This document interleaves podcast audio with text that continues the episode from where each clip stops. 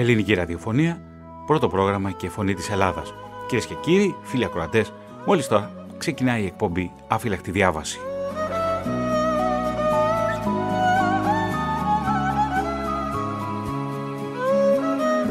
Και σήμερα θα μεταδώσουμε ένα ξεχωριστό ραδιοφωνικό ντοκιματέρ. Και είναι ξεχωριστό γιατί καταρχάς έχει πολλά τραγούδια και κατά δεύτερο γιατί είναι ένα αρχαιακό υλικό που στην πραγματικότητα μεταδίδεται για πρώτη φορά από την ελληνική ραδιοφωνία και από την ΕΡΤ. Πρόκειται για ένα μέρος της συναυλίας που έδωσε η Ντόρα Γιανακοπούλου το 1968 στη Βουδαπέστη. Μαζί με ένα μεγάλο σχήμα μουσικών, ένα μουσικό συγκρότημα, αμέσως μετά το Μόναχο, η Ντόρα Γιανακοπούλου μετέβη στην Ουγγαρία και εκεί έδωσε μια σειρά συναυλιών. Το υλικό που θα ακούσουμε σήμερα προέρχεται από τη μαγνητοσκόπηση της δημόσιας Ουγγρικής τηλεόρασης το 1968 και το οφείλουμε σε έναν άνθρωπο ο οποίος μας βοήθησε από την αρχή. Καταρχάς να πω ένα πολύ μεγάλο ευχαριστώ στο Γιάννη Ράπτη, ο οποίος ζει στη Βουδαπέστη και σε λίγο θα συμμετέχει και θα μας μιλήσει. Θα μιλήσει σε αυτό εδώ το ραδιοφωνικό ντοκιματέρ. Και ένα μεγάλο ευχαριστώ στο φίλο Γιώργο Γούσια από τη Θεσσαλονίκη για όλη τη βοήθειά του σε όλα τα στάδια παραγωγής αυτού του ραδιοφωνικού ντοκιματέρ. Ένα μέρος του υλικού μεταδόθηκε από τη Φωνή της Ελλάδας στο πλαίσιο των ραδιοφωνικών ντοκιματέρ που ετοιμάζω εκεί με τίτλο «Των Ελλήνων οι κοινότητες». Σήμερα όμως η οργάνωση του υλικού και όπως ακριβώς θα το μεταδώσουμε ακούγεται για πρώτη φορά από την ελληνική ραδιοφωνία.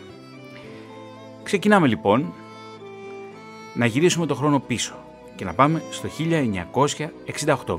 Παρουσιαστής εκείνο, εκείνης της βραδιάς είναι ο δημοσιογράφος του ραδιοφωνικού σταθμού της Βουδαπέστης και δημοσιογράφος της εφημερίδας των Ελλήνων εκεί με τίτλο «Λαϊκός Αγώνας». Πρόκειται, φίλες και φίλοι, για τον Νίκο Παπαδημητρίου, ο οποίος παρουσιάζει στο πολυπληθές ομολογουμένος κοινό τους μουσικούς και κάνει και μία εισαγωγή για το τι θα ακούσουν. Θα σας διαβάσω και στην πορεία αποσπάσματα από την εφημερίδα Λαϊκός Αγώνας για το πώς καταγράφεται εκείνη η συναυλία. Να ακούσουμε λοιπόν καταρχάς τον Νίκο Παπαδημητρίου, ο οποίος μιλά στα ουγγρικά φυσικά, για το πώς παρουσιάζει την Τώρα Γιανακοπούλου και το μουσικό σχήμα εκείνη τη βραδιά που μαγνητοσκοπεί η δημόσια ουγγρική τηλεόραση.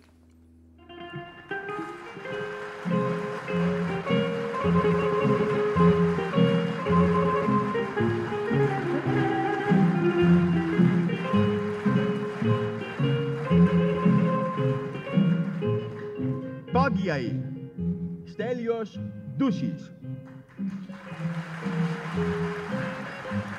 Μάρκος Βλακάκης εις Χρύσαθος Λουλάκος. Σάβαλ Αγγελική Ελευθερίου. Εις Ίνεκελ Δώρα Γιανακοπούλου.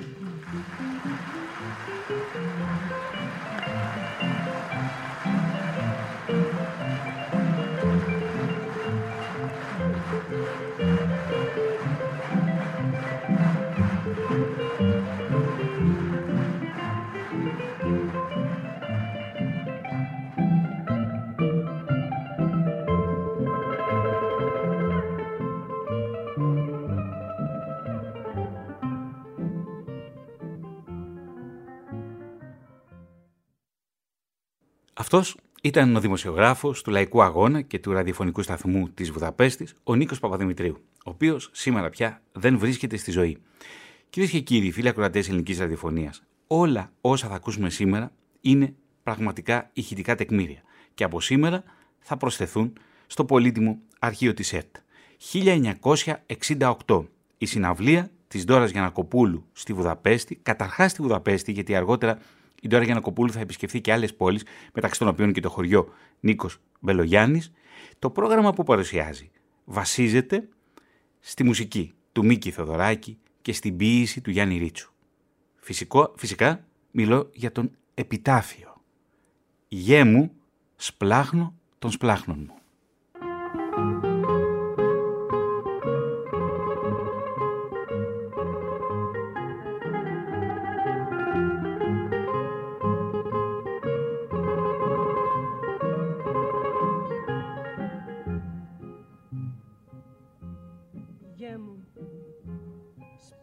Των σπλάχνων μου, καρδούλα της καρδιάς μου,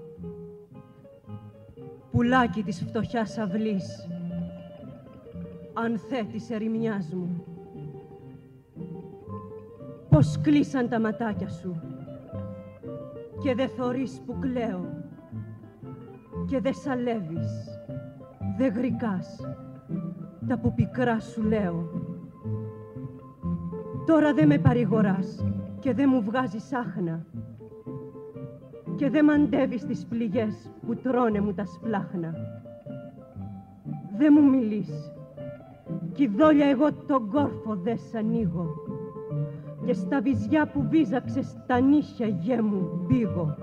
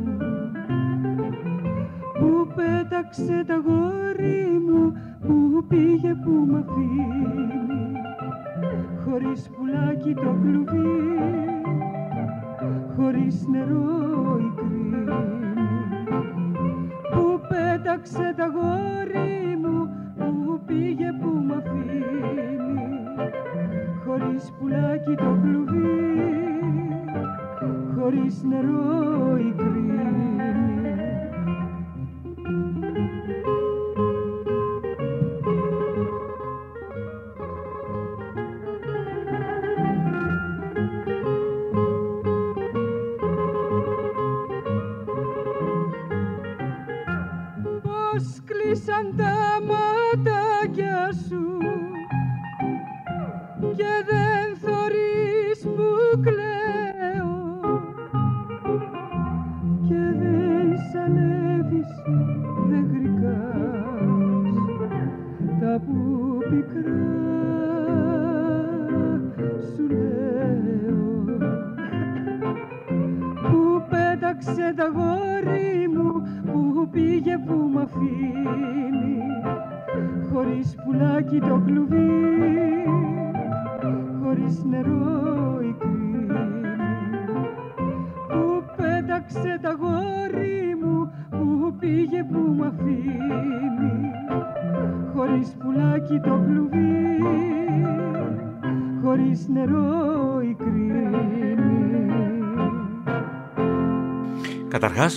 μας χωρέσετε για τον όχι και τόσο καλό ήχο των αποσπασμάτων, των τεκμηρίων που ακούμε. Νομίζω όμως ότι κατανοείτε ότι η μαγνητοσκόπηση έγινε σε φιλμ πριν από πολλά πολλά χρόνια, σχεδόν πριν από 50 χρόνια. Άρα λοιπόν δεν έχουμε τον ψηφιακό ήχο υψηλής ποιότητας. Και εδώ ένα πολύ πολύ μεγάλο ευχαριστώ στη δημόσια Ουγγρική ραδιοτηλεόραση. Η συναυλία της Ντόρας Γιανακοπούλου καταγράφεται από τα τοπικά μέσα ενημέρωσης, δηλαδή από τις εφημερίδες της Βουδαπέστης και ειδικότερα από την εφημερίδα των Ελλήνων, πολιτικών προσφύγων, το Λαϊκό Αγώνα. Είναι αδύνατο μέσα στο σύντομο αυτό σημείωμα να γράψει κανείς για όλα τα μέρη του προγράμματος. Γι' αυτό περιοριζόμαστε σε αυτά που έκαναν τη μεγαλύτερη εντύπωση. Και πρώτα απ' όλα στην καταπληκτική αντοχή της Ντόρας Γιανακοπούλου. Γιατί όλο το πρόγραμμα στηρίζεται στις δικές της πλάτες. Με τις εμφανίσεις της στη Βουδαπέστη έδειξε για μία ακόμη φορά το πολύπλευρο ταλέντο της. Είναι μια μεγάλη ηθοποιός και τραγουδίστρια, με καταπληκτική αντοχή. Εκφράζονται ομόφωνα, κριτική και κοινό. Ιδιαίτερη επίσης εντύπωση έκανε και η ορχήστρα που παρουσίασε ένα γεροδεμένο σύνολο με επικεφαλής το Στέλιο Δούση στο μπουζούκι η αξιοθαύμαστη agilité στα δάχτυλα, το γλυκό του τρέμουλο, οι μαγικές του πενιές, ιδιαίτερα στο σόλο, όταν το μπουζούκι αυτοσχεδιάσει προκάλεσαν τις θερμές επευφημίες του κοινού. Οι χορευτές στο Ζεϊμπέκικο, το Χασάπικο και το Σιρτάκι μετέφεραν στη σκηνή με τη λεβεντιά και τα τσακίσματά τους ένα κομμάτι της Ελλάδας. Ανάμεσα σ' άλλα, οι ελεύθεροι Έλληνες καλλιτέχνες, συμβολικό το όνομα εδώ θα πρέπει να σημειώσω, παρουσίασαν και μία διασκευή από τη λαϊκή όπερα του Μίκη Θεοδωράκη, το τραγούδι του νεκρού αδελφού. Το έργο αυτό διαδραματίζεται την περίοδο του εμφυλίου πολέμου στην Ελλάδα και διαπνέεται από το πνεύμα της συμφιλίωσης. Όσον αφορά στη μορφή του, παρουσιάζει πολλές ομοιότητες με τα έργα του Μπρέχτ. Στίχοι, διάλογος και μουσική έχουν γραφτεί από το μεγάλο μας μουσικοσυνθέτη. Τα τραγούδια του «Προδομένη μου αγάπη», «Κοιμήσω αγγελούδι μου», «Στα περιβόλια» και ένα δειλινό είναι αληθινά μαργαριτάρια της λαϊκής μας μουσικής. Σας διάβασα ένα απόσπασμα από την εφημερίδα «Λαϊκός Αγώνας». Όπως καταγράφει λοιπόν τις εντυπώσεις του κοινού και των κριτικών για τις μεγάλες αυτές συναυλίες της Δόρας Γιανακοπούλου κατά τη διάρκεια του 1968. Να πω μόνο ότι το τραγούδι που ακούσαμε προηγούμενα προέρχεται από τον Επιτάφιο, τον οποίο εμπνεύστηκε ο Γιάννης Ρίτσος από τις μέρες του 36 στη Θεσσαλονίκη, τότε που γίνεται η μεγάλη απεργία των καπνεργατών και όχι μόνο και πέφτει νεκρός ο Τάσος Τούσης. Ο Ρίτσος βλέπει τη φωτογραφία της μάνας του Τάσου Τούση πάνω από, το, από τη σωρό του νεκρού γιού της. Και από εκεί εμπνέεται τον επιτάφιο που μελοποιεί στη συνέχεια ο Μίκης Θεοδωράκης. Και στο σημείο αυτό του ραδιοφωνικού ντοκιματέρ θα ακούσουμε τον άνθρωπο που μας παρέδωσε το υλικό αυτό.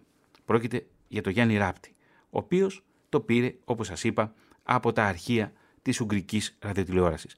Θα ακούσουμε τώρα τον Γιάννη Ράπτη. Εμείς στο χωριό του Μπελογιάννη ε, Ναι. ακούγαμε ελληνικά τραγούδια μέσω τα στούντιο που έβαζε ένας κύριος που του λέγανε Πέτσα, ένας, ένας κύριος που έβαζε με το στούντιο και άκουγε όλο το χωριό ε, τραγούδια ε, της Ελλάδος δημοτικά και, και, ο- και μη δημοτικά. Όταν ακούστηκε ότι θα δοθεί το πρόγραμμα της κυρίας Γιαννοκοπούλου στο χωριό του Μπελογιάννη, το χωριό Μπελογιάννη είχε, ένα, ε, είχε, έχ- είχε μπει σε, ένα, σε, σε μια φάση που, που δεν, δεν, δεν μπορούσαμε να, να, να, να, να τη χαρούμε πώς, πώς θα μπούμε μέσα, πώς θα ακούσουμε. Είχαμε ένα μεγάλο τρακ. Ε, είχε, είχαμε πολλούς, πολλού, πολύ κόσμο που δεν θα μπορούσε να χωρέσει μέσα, αλλά επειδή, επειδή για να χωρέσει μέσα ο κόσμος αφαιρέσαμε κάποιες καρέκλες για να είμαστε πολύ όρθιοι πάνω. Μπήκανε και Ουγγαρέζοι από τα, από τα χωριά, τα διπλανά τα χωριά. Για μας τους Έλληνες εκεί πέρα ήτανε, ήτανε μια, ένα, ένα τεράστιο θέμα που ακούσαμε ελληνική μουσική με καλλιτέχνες της Ελλάδας.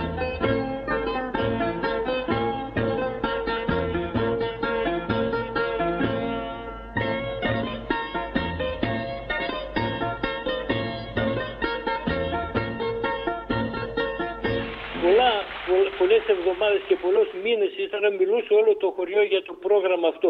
Πότε θα ξαναγίνει, πότε θα ξαναγίνει. Ε, νομίζω ξαναγίνει και μια φορά στη Βουδαπέστη με τον, με τον Μίκη Θεοδωράκη ύστερα.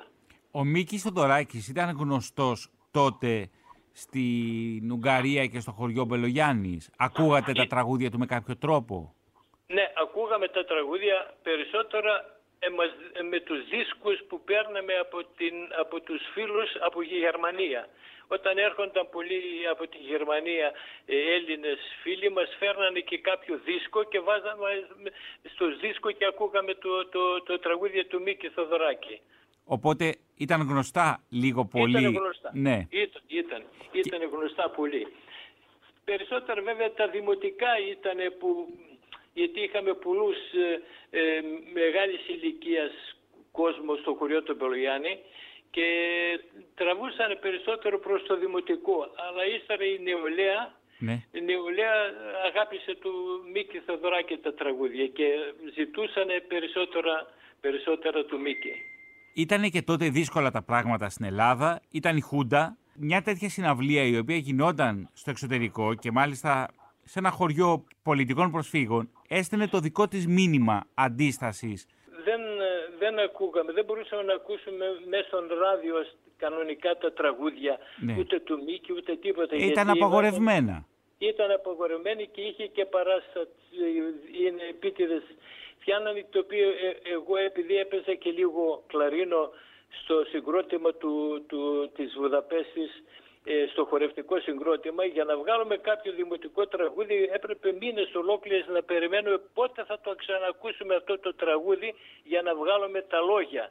Δηλαδή ήταν, ήταν ένα πολύ μεγάλη, πολύ μεγάλη δυσκολία. Η συναυλία τώρα εκείνη που δόθηκε εκείνη η πρώτη συναυλία στο χωριό Νίκος Μπελογιάννης κράτησε, κράτησε αρκετή ώρα. Θυμάστε κάποια τραγούδια, κάποιες στιγμές από αυτή τη συναυλία, κάποιες ιδιαίτερες στιγμές; Δεν θυμάμαι να σου πω την αλήθεια καθόλου, δεν θυμάμαι ποια τραγούδια ήταν, αλλά είμαστε τόσο, τόσο αναμένοι στο θέμα αυτό. Δεν τα θυμάμαι τα τραγούδια πραγματικά, αλλά ήταν, ήταν λίγο δύσκολα να, να, να, για να βγάλουμε. Δεν μπορούσαμε να τα χορτάσουμε και, και έτσι δεν, δεν, δεν τα θυμάμαι τα τραγούδια. Αλλά Ναι. περισσότερο νομίζω ήταν του Μίκη. Λοιπόν, θυμάμαι πάρα πολύ καλά ότι την κυρία Γιαννοκοπούλου η, η συνεφάδα μου η Μαρία Ράπτη Ναι. το οποίο ο άντρας της ήταν ο Ράπτης Κωνσταντίνος το οποίο ήταν ε, διαφεντής στο, στο, στη- της- στην κουλτούρα του χωριού του Μπελογιάννη μαζί με τον κύριο του Λαζογιώργη ε, ε, την φαμίλια του Λαζογιώργη Αλεξάνδρα νομίζω ήταν η γυναίκα του την φιλοξήνεσαν στο σπίτι. Πήγανε μια, είχαν μια ειδική κάνα δύο-τρεις ώρες κάτσανε και φάγανε νομίζω και περάσανε ευχάριστα. Και το, η νύφη μου το έλεγε για πολύ καιρό ότι ήταν μια από τις καλύτερες, καλύτερες εποχές που θυμάται ε, από το χωριό Πελογιάννη έτσι σαν, σαν θέμα, σαν τραγούδι, σαν ελληνικό, σαν, σαν κυρία που μίλησε γιατί ήταν πάρα, πάρα πολύ απλή γυναίκα όπως μου έλεγε η, η, η νύφη μου η Μαρία. Ο Γιάννης Ράπτης μίλησε στην ελληνική ραδιοφωνία στις αρχές του Απριλίου του 2021 και όπως διάβασα προηγούμενα στο απόσπασμα από το Λαϊκό Αγώνα αναφέρει το τραγούδι «Ένα δειλινό ως αληθινό μαργαριτάρι της λαϊκής μας μουσικής». Ε, να το ακούσουμε λοιπόν.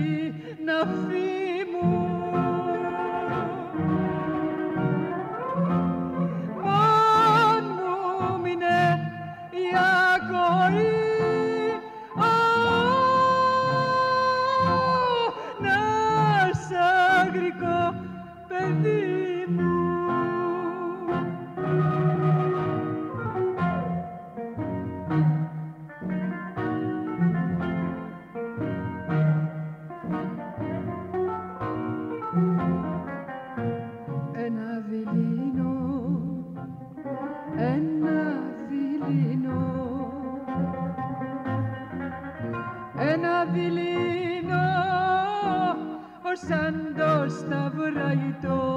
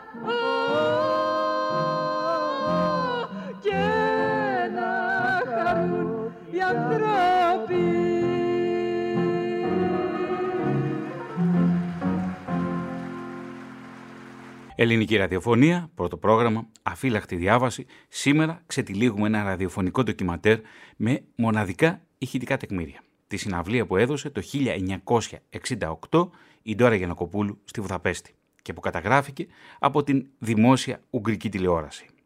Η εφημερίδα Λαϊκός Αγώνας καταγράφει και την Press Conference που δίνουν οι Έλληνες καλλιτέχνες στη λέσχη των Ούγγρων δημοσιογράφων. Το πρωί της πρεμιέρας, το συγκρότημα των ελεύθερων Ελλήνων καλλιτεχνών έδωσε στη λέσχη των Ούγγρων δημοσιογράφων press conference για τους εκπροσώπους του Ουγγρικού τύπου. Να μου επιτρέψετε πρώτα-πρώτα να ευχαριστήσω εκ μέρους όλων των μελών του καλλιτεχνικού μας συγκροτήματος, δήλωσε ο δημοσιογράφος και θεατρικός συγγραφέας Γεράσιμος Σταύρου, το κοινό της Βουδαπέστης, για την εγκάρδια υποδοχή που μας έκανε.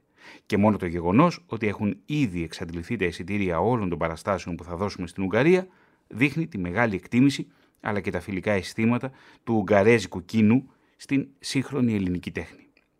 Το συγκρότημά μας ιδρύθηκε εδώ και τρεις μήνες περίπου στο Παρίσι. Σκοπός μας είναι να συνεχίσουμε την καλλιτεχνική μας δραστηριότητα, παρουσιάζοντας στο κοινό του εξωτερικού και ταυτόχρονα βέβαια στους ξενιτεμένους συμπατριώτες μας τη ζωντανή ελληνική τέχνη, που τόσο απήγηση βρίσκει σήμερα παντού, αλλά από αλίμονο στην ίδια την πατρίδα μας απειλείται με αφανισμό από τη δικτατορία. Κατά την περιοδία μας, στο Βέλγιο και τη Δυτική Γερμανία, μεγάλη εντύπωση μας έκανε και φυσικά ήταν ένα γεγονός που μας συγκίνησε βαθιά, το θερμό ενδιαφέρον, η αγάπη, αλλά και η μεγάλη δεκτικότητα του ευρωπαϊκού κοινού για τη σύγχρονη λαϊκή μας μουσική. Το έργο του μεγάλου μας συνθέτη και πατριώτη Μίκη Θεοδωράκη γνωρίζει παντού μια εκπληκτική δημοτικότητα. Δεν πρόκειται μόνο για το περίφημο σιρτάκι. Ολόκληρη η μουσική του Θεοδωράκη είναι, θα έλεγα, στην Ευρώπη το πιο εμπορεύσιμο καλλιτεχνικό είδος. Το συγκρότημα αναχώρησε από προχθές για τις εμφανίσεις του στην Ουγγρική επαρχία. Κατά πάσα πιθανότητα, παραστάσεις θα δώσει και στο Μίσκολτ αλλά και στο χωριό Μπελογιάννης. Αυτά σημειώνει η εφημερίδα Λαϊκός Αγώνας την πρώτη ημέρα των συναυλιών της Δόρας Γιανακοπούλου στη Βουδαπέστη στο παραθύρι Στέκουσον.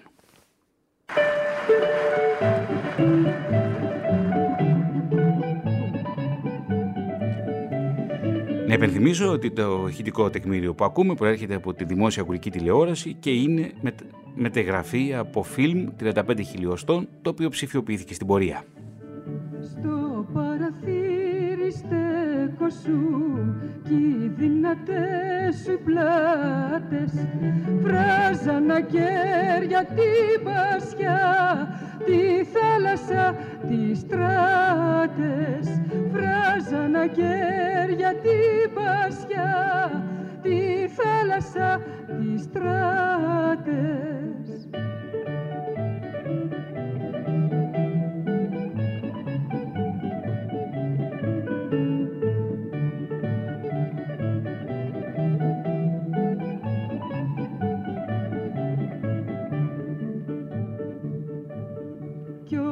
στεκοσούν και κοίτασες το λιογερμά να ανάβει. Σαν τιμονιέρης φάνταζες κι η κάμαρα καράβει. Σαν τιμονιέρης φάνταζες κι η κάμαρα καράβει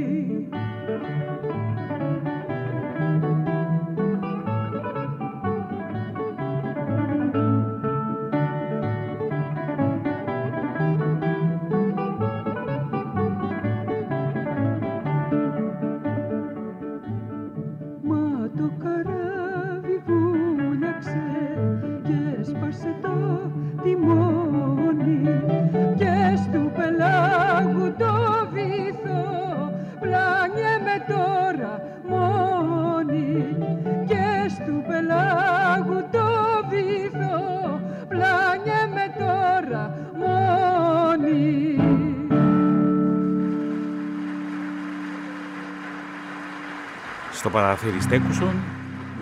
Κυρίες και κύριοι, στο σημείο αυτό θα πάμε στη Βουδαπέστη και θα συναντήσουμε τον αγαπητό μας Γιάννη Ράπτη. Κύριε Ράπτη, καλό απόγευμα από την Αθήνα. Ευχαριστούμε το ίδιο λοιπόν από την Ουγγαρία. Πόσο χαίρομαι που ξαναμιλάμε στο τηλέφωνο. Αυτή τη φορά ζωντανά.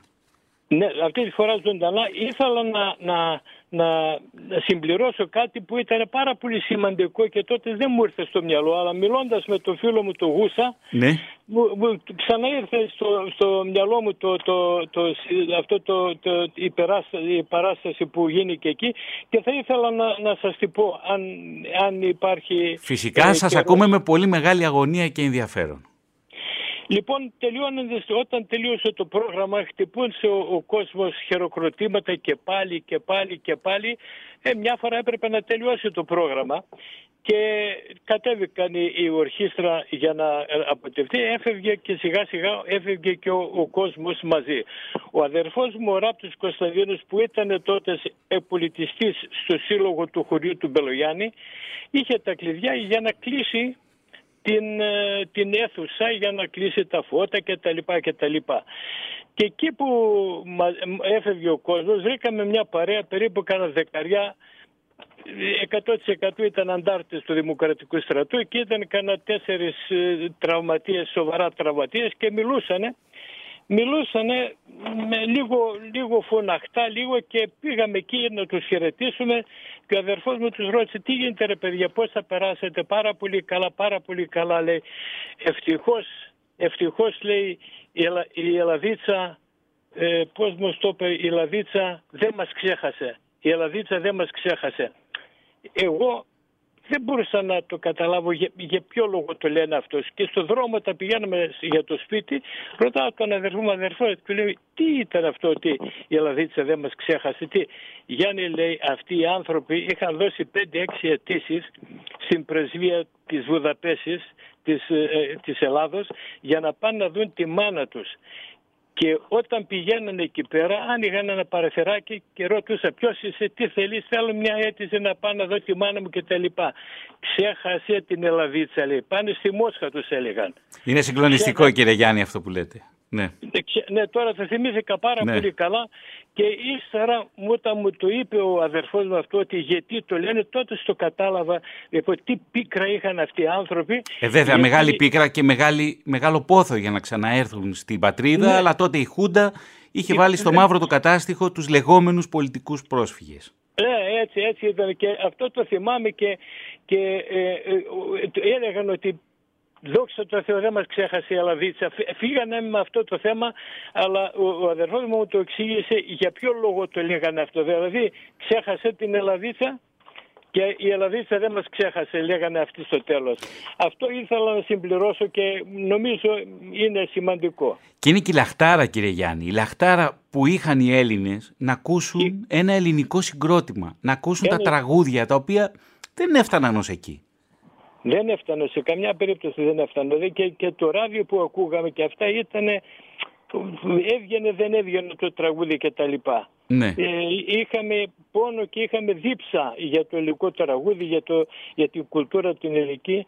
Δόξα τω Θεώ άρχισε τότε, άνοιξε ο δρόμος και ήρθε και ο Θοδωράκης, ήρθε και η Δώρα Στράτου, ήρθαν και άλλα συγκροθήματα λοιπόν και το χαρήκαμε και, το, και πάρα πολύ το χαρήκαμε. Εσείς πόσο χρονών είσαστε τότε; Τότε ήμουν 15 χρόνια. 15 χρόνων.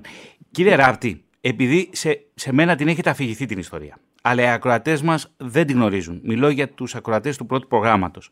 Θα ήθελα, σας παρακαλώ πολύ, επειδή είναι πολύ συγκινητική η ιστορία σας, εμένα τουλάχιστον όταν μου την πρωτοαφηγηθήκατε, με συγκλώνησε. Εσείς είστε ένα παιδί του εμφυλίου.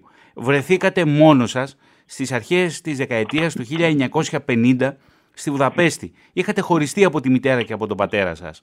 Πώς βρεθήκατε στη Βουδαπέστη, Το, 1900 το 1948 Ναι. βρεθήκαμε στη Βουδαπέστη εμείς από Αλβανία. Ναι. Μπήκαμε στα αλβανικά το σύνορα το 47, κάτσαμε περίπου 7-8 μήνες εκεί. Ναι. Από εκεί ήρθαν ειδικά α, αυτοκίνητα μεγάλα φορτηγά, μας πήρανε μέσω Ιουγκοσλαβία και με το τρένο ήρθαμε στην Βουδαπέστη. Είσαστε λοιπόν ένα από τα παιδιά του εμφυλίου πολέμου. Ναι, ήταν ένα παιδιά, ναι, ναι, και ήρθε, ήρθε χωρίς τους γονείς μου, γιατί ήταν ο σκοπός να πάρουν πρώτα τα παιδιά να τα γλιτώσουν τα παιδιά και Ναι. ήθελαν να δουν πώς θα φύγουν οι γονείς. Ένα, ένα, πάλι, ένα, ένα, ένα πολύ συγκινητικό για μένα που δεν, δεν πρόκειται να το ξεχάσω ήταν όταν ανεβήκαμε στο τρένο. Ήμασταν κάνα 50-60 παιδιά σε ένα βαγόνι ξύλινο το οποίο είχε απάνω ε, κάποια ε, θέσεις για να βάλουν τις βαλίτσες. Αλλά ήμασταν τόσα παιδιά που τα παιδιά κάθονταν απάνω στα θρανία εκεί που βάζουν τις βαλίτσες. Ήταν γεμάτο παιδιά. Ήταν μεγάλη ζέστα μέσα. Νερό δεν μπορούσαμε, δεν είχαμε να πιούμε νερό. Και οι μάνες, οι λεγόμενες μάνες αυτές που είχαν αλάβει... Οι τα παιδομάνες παιδιά- δηλαδή του εμφυλίου. Όπως Μπράβο. ήταν, όπως ήταν και η Λαμπρινή Γόγου που έχουμε κάνει το ραδιοφωνικό ντοκιματέρ εδώ στο πρώτο πρόγραμμα. Έτσι, έτσι. Ναι. Ήταν αυτές που μας πρόσεχαν και τα λοιπά. Να κατεβούμε για να πιούμε σε κάποια στάση νερό ήταν αδύνατο γιατί μια φορά σταμάτησε και χάθηκαν κανένα δύο-τρία παιδιά. Και έτσι δεν μας αφήνουν να κατεβαίνουν κάτω. Και από το μεγάλο το ίδρωτα ί- ίδρωναν τα παράθυρα, έσταλαν νερά. Και γλύφαμε τα νερά που στέλνανε από, που, ε, που ε, κυλούσανε από Κυλούσαν το στα τζάμι τζάμια, ναι. για να βγει και ύστερα έλεγε οι, οι λεγόμενες μάνες έλα Γιάννη τώρα βγες εσύ να έρθει άλλος και όσο φτάσαμε στην Ουγγαρία λοιπόν περάσαμε με αυτό το, το νερό που, που, που, Που δεν- στάλαζε δεν από τα μπορούσαμε να- τζάμια. από τα τζάμια. Που στα- κυλούσε αυτό στα το τζάμια του θυμάμαι πάρα τρένου. Πολύ καλά. Ε, όταν ήρθαμε στην Ουγγαρία, ε, στην Ουγγαρία εδώ μας δώσανε, μας δώσανε μια μερμελάδα, μια χοντρή μερμελάδα, ε, ε, μερμελάδα του Χίτλερ λέγανε αυτοί. Ε, την κόβανε έτσι κομμάτια κομμάτια και επειδή ήμασταν πεινασμένοι και μας άρεσε πολύ φάγαμε φάγαμε και ύστερα ε, πάθαμε όλη ευκύλια από το, από το, από το πολύ Από την, κατα... φαγωτό. από την πολύ Από το- μαρμελάδα. τη μερμελάδα. Έτσι λοιπόν το 48 Ναι. ε, εγώ πήγα σε, σε ένα ίδρυμα στο Μπάλατον, το οποίο Ναι. λέγονταν Μπάλατον Κένεση. Ήμασταν περίπου κανένα 300 Ελληνόπουλα ε, εκεί μέσα και εκεί ήμασταν μέχρι κανονικά τα παιδιά ήταν μέχρι που θα βγάλουν το, το δημοτικό σχολείο. Έχουμε εμείς στην Ουγγαρία 8 τάξιο έχουν το δημοτικό. Αλλά εγώ το 54 επειδή οι γονείς μου με βρήκανε μέσω Ερυθρό Σταυρό, με βρήκανε που, που βρίσκομαι, με πήρανε το, 50 το 53-54 στο χωριό του Μπελογιάννη. Και έζησα με τον παππού μου, με τη γιαγιά μου, ήμουν τυχερός γιατί ο- οι γονείς μου ε, τραυματίες ο πατέρας μου και τα λοιπά. Αλλά κατάφεραν να επιζήσουν όμως. να επιζήσουν. ναι. Και Άλλα ξανασυναντηθήκατε και ξανασυναντηθήκατε, κύριε Ράπτη, με τους γονείς σας μέσω του Ερυθρού Σταυρού. Το συγκλονιστικό είναι ότι, και θα, θα ήθελα να μας το πείτε, όταν ξαναβλέπετε τους γονείς σας, όταν τους ξαναείδατε, πώς νιώσατε;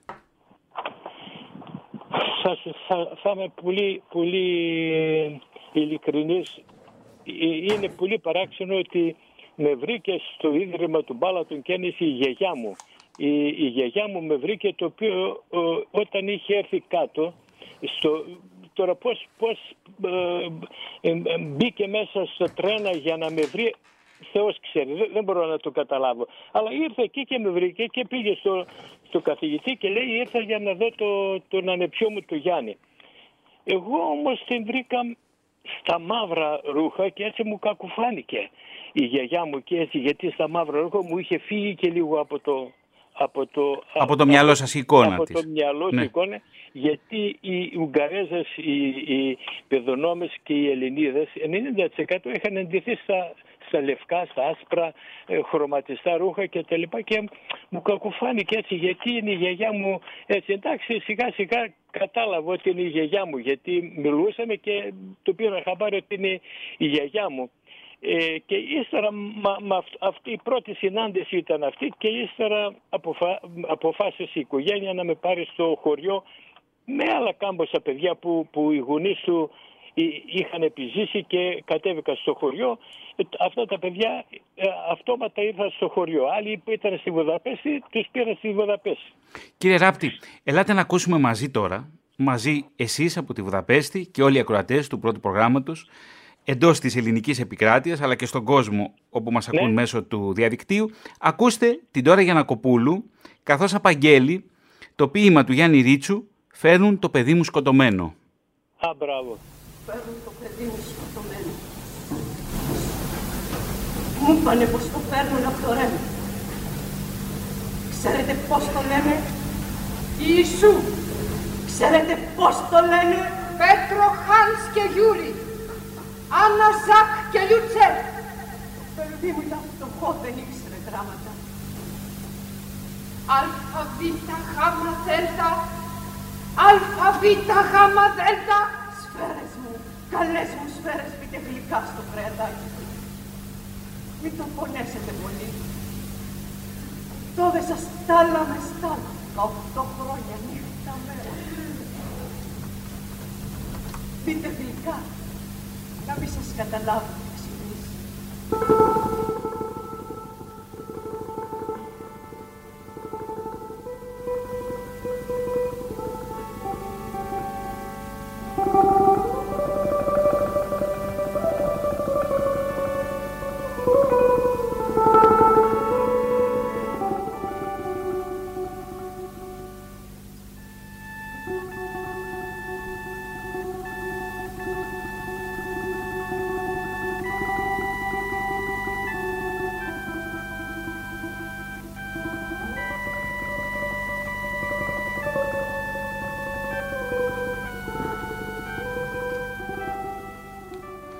η Δώρα Γιανακοπούλου, στην Απαγγελία, η μουσική είναι του Μίκη Θοδωράκη.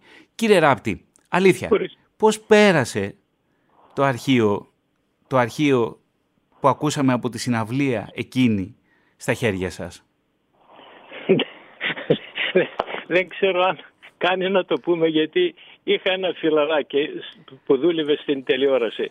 Στη Και τον δημόσια παρα- ουγγρική τηλεόραση, ναι. Ναι, και στην Ουγγρική τηλεόραση και επειδή με ενδιαφέρνανε αυτά τα πράγματα πάντα τον παρακάλεσα πάρα πολύ αν μπορεί να μου βγάλει κάποια ντοκουμέντα από το ράδιο των Ελλήνων της Βουδαπέστης και από το, από το πρόγραμμα της Ντόρας Μπακουγιάννη. Της Δώρας Γιανακοπούλου. Τι- α, μ, Για να λάθος κανένα. Και μ, το παιδί μου λέει ήταν στις αρχές στην Αλαμπούλα τότε όταν άλλαξε το καθεστώς Ναι. και γίνηκε, γίνηκε και εκεί το, πλήρωσε κάποια λεφτά στο παιδί και το έβγαλε, μου το έδωσε. Δηλαδή ε, έτσι δεν βγήκε ε, ε, με, με άδεια του συλλόγου των Ελλήνων και τα λοιπά γιατί προ- δεν τα δίνανε, ήταν απογορευμένα για να, για να το δώσουν και δεν, δεν πιστε- μέχρι σήμερα δεν, δεν πιστεύω να, να τα έχουν πάρει ή να τα έχουν δώσει, να τα έχουν ζητήσει. Η συναυλία Ούτε- μεταδόθηκε και μιλάτε για το υλικό για τη συναυλία όπως μεταδόθηκε μέσα από τον ραδιοφωνικό σταθμό της Βουδαπέστης γιατί μεταδόθηκε και μέσα από τον ραδιοφωνικό σταθμό της Βουδαπέστης. Η Ναι, συναυλία το- όμως καταγράφεται καταρχάς από την δημόσια ουγγρική ραδιοτηλεόραση. Ναι, ναι, ναι, ναι, ναι, ναι. Εκεί, εκείνο που θα ήθελα να ρωτήσω είναι ότι εσείς εκτός των άλλων παίζατε στον Πελογιάννης εκεί και κλαρίνο γιατί υπήρχε ένα μουσικό συγκρότημα. Κοίταξε, δεν, δεν μου- δεν είμαι μουσικός, αλλά επειδή είχα ακούσει πολλά από τους γονείς μου, Ναι. κάποια δημοτικά τραγούδια του καιρού και με είχαν πιάσει, μου άρεσαν εμένα, το οποίο για, τα, για πολλά παιδιά ήταν πολύ παράξενο να, να, να, να αγαπήσεις Μιλάμε το καιρό αυτό ε, υπηρώτικα, ε, τσάμικα και τα λοιπά. Όλοι ήθελαν τα μοντέρνα, το Beatles και τα Ναι, λοιπά. και τα ήταν, λοιπά. ήταν και η εποχή τότε. Ήταν και η Ναι, εποχή, ήταν η εποχή του 60 με τους Εμένα Beatles και όλα όμως μ' αυτά. είχαν- μ' είχαν- μ' είχε πιάσει αυτό το αυτό και, και όταν γίνονται κάποιους γάμους και Ναι. τα λοιπά, ενώ εγώ ντρέπομαι να παίξω γιατί δεν ήμουν και από, δεν, καλός μουσικός δεν ήμουν, αλλά ήθελα Γιάννη λέει έλα μονάχα να, να πάμε να πάρουμε την ύφη και να γυρίσουμε. Και δεν μπορούσα να του, να του πω όχι γιατί ντρέπομαν και πηγαίναμε και γίνηκαν κάμπος οι γάμοι με αυτό το σο. Ε, ήθελαν να δώσουν το παραδοσιακό ε, γάμο ότι με το, με το κλαρίνο, με το νταούλι πήγαιναν να πάρουν την ύφη και τα λοιπά και, και εγώ με το τρόπο το δικό μου μπόρεσα και κάτι, κάτι έκανα. Δηλαδή ε, έπαιζα στα... στα, στα Ένα σκοπό αλλά τέλο πάντων υπηρώτικο. Ποιο τραγούδι σας άρεσε πιο πολύ, κύριε Ράπτη; Τα δημοτικά τραγούδια... Ποιο, τραγούδια- ποιο, ποιο δημοτικό; Για πείτε μου ένα. Ε, ε, ένα από τα υπηρώτικα τα περισσότερα είναι η Χάιδο. Η Χάιδο; Ε, έχω να... μ, ε, τώρα ζορίζουμε ε, από τα τσάμπικα περισσότερο ο ήλιος, ε, ο Παπαλάμπρινα, Η Παπαλάμπρενα. Ναι. Παπαλάμπρινα Ναι. Ε, πάρα, πάρα πολλά παίζαμε. Γιατί είχαμε Κύριε και ένα Ράπτη, συγκρότημα. κύριε Ράπτη, Ορίστε. ακούστε λίγο, Ναι. ακούστε λίγο, ακούστε λίγο ένα μικρό δώρο από την Αθήνα προς εσάς. Ακούστε λίγο. Σε ευχαριστώ. Για, Έλε, ακούστε, ακούστε λίγο. ακούω. Ποιο είναι, ξέρετε; Δε- Δεν το άκουσα. Για προσέξτε λίγο πε- καλύτερα. Ω, Α, η Χάιδο. Μπράβο. Λοιπόν, ένα δώρο από το Θάνατο Τσιμέκα και από μένα. Λοιπόν, Σε, ευχα- σε ευχαριστώ πάρα πολύ. Είναι, για μένα είναι μεγάλη ε, γαμί- ε, τιμή που μίλησα στο ράδιο. Λοιπόν, ευχαριστώ πάρα πολύ. στη δημόσια ραδιοφωνία, κύριε Ράπτη, όχι απλά στο ράδιο, στη, στη δημόσια ελληνική ραδιοφωνία, στην ΕΡΤ. Ευχαριστώ πάρα πολύ. Σας Λοιπόν. ευχαριστώ πάρα πολύ. Να είστε καλά. Θέλω να στείλω την αγάπη μου και τα φιλιά μου, να είστε γερός πάντα. Ξέρω το μεγάλο έργο που έχετε κάνει για την ελληνική κοινότητα εκεί στη Βουδαπέστη. Σας ευχαριστώ θερμά για την επικοινωνία. Να είστε καλά. Ευχαριστώ και εγώ. Καλό Σας απόγευμα. ευχαριστώ. Γεια. Γεια χαρά. Γεια. Ο Γιάννης Ράπτης από τη Βουδαπέστη, ο άνθρωπος ο οποίος μας κινητοποίησε για να αρχίσουμε να ψάχνουμε το συγκεκριμένο υλικό από τη συναυλία της Ντόρας Γενακοπούλου και βέβαια ένα τραγούδι από εκείνη τη συναυλία που αγαπώ ιδιαίτερα. «Μέρα Μαγιού μου μίσεψες». Μέρα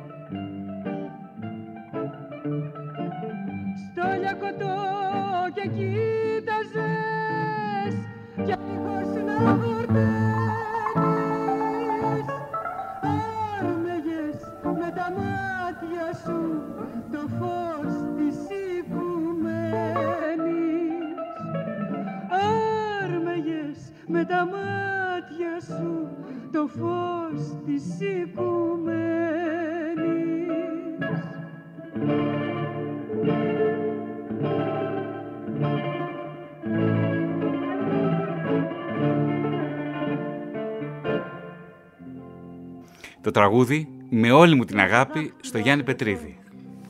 μου τα δείχνες ένα-ένα τα όσα γλυκά, τα όσα καλά κι αχνά και ροδισμένα. Και μου δείχνες τη θάλασσα να φέγγει πέρα λάδι και τα βουνά και τα δεντρά στο γαλανό μαγνάδι. και μου ιστορούσες με φωνή. Γλυκιά, ζεστή και αντρίκια.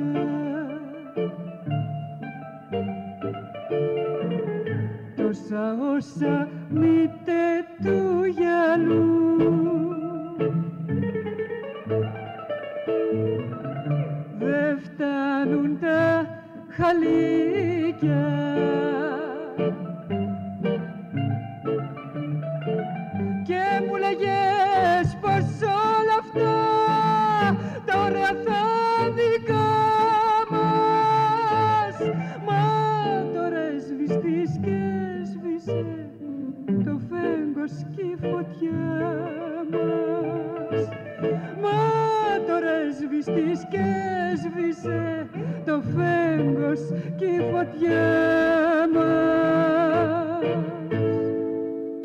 επιτάφιος του Γιάννη Ρίτσου σε μουσική του Μίκη Θοδωράκη, Βουδαπέστη, ζωντανή ηχογράφηση και καταγραφή από τη δημόσια Ουγγρική τηλεόραση. Το ημερολόγιο δείχνει 1968. Η συναυλία μαγνητοσκοπήθηκε, κινηματογραφήθηκε σε φιλμ 35 χιλιοστών και αργότερα ψηφιοποιήθηκε και εμείς ακούμε αυτά τα ηχητικά τεκμήρια. Κυρίες και κύριοι, αυτή είναι και η αφύλακτη διάβαση. Αυτό ήταν και το σημερινό ραδιοφωνικό ντοκιματέρ της αφύλακτης διάβασης. Στην οργάνωση παραγωγής ήταν η Μαρία Κόντου. Στην τελική ρύθμιση του ήχου ο Θάνος Τσιμέκας. Στην έρευνα, τεκμηρίωση και παρουσίαση ο δημοσιογράφος της ΕΡΤ Θωμασίδερης. Για ακόμη μια φορά ένα πολύ μεγάλο ευχαριστώ στο Γιάννη Ράπτη. Καταρχάς για την παραχώρηση του υλικού, κατά δεύτερο για τα όσα ωραία μας αφηγήθηκε εκείνα τα δύσκολα χρόνια στις αρχές της δεκαετίας του 1950. Τα υπόλοιπα, αυτό το ραδιοφωνικό ντοκιματέρ καθώς κείμενα και αποσπάσματα που δεν προλάβαμε να μεταδώσουμε στο earthnews.gr. Ολοκληρώνουμε λοιπόν με τα περιβόλια. Ντόρα Γιανακοπούλου.